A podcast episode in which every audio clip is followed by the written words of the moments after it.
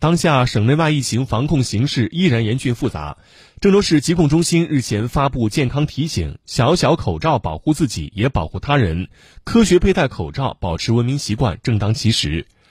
奥密克戎变异毒株传染性强，传播速度快，在传播过程当中，有一定比例的感染者是无症状的，因此传播不仅速度快，而且不易被发觉，也增加了防控难度。但是，虽然病毒传播力增强，但其传播方式主要还是基于呼吸道飞沫和接触传播。而口罩不仅可以防止病人喷射喷射飞沫，降低飞沫量和喷射速度，还可以阻挡含病毒的飞沫核，防止佩戴者吸入。因此，预防新冠病毒最有效的手段之一就是科学佩戴口罩。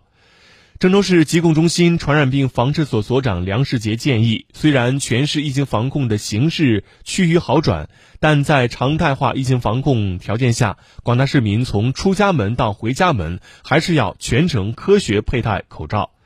打喷嚏或咳嗽时能摘下口罩吗？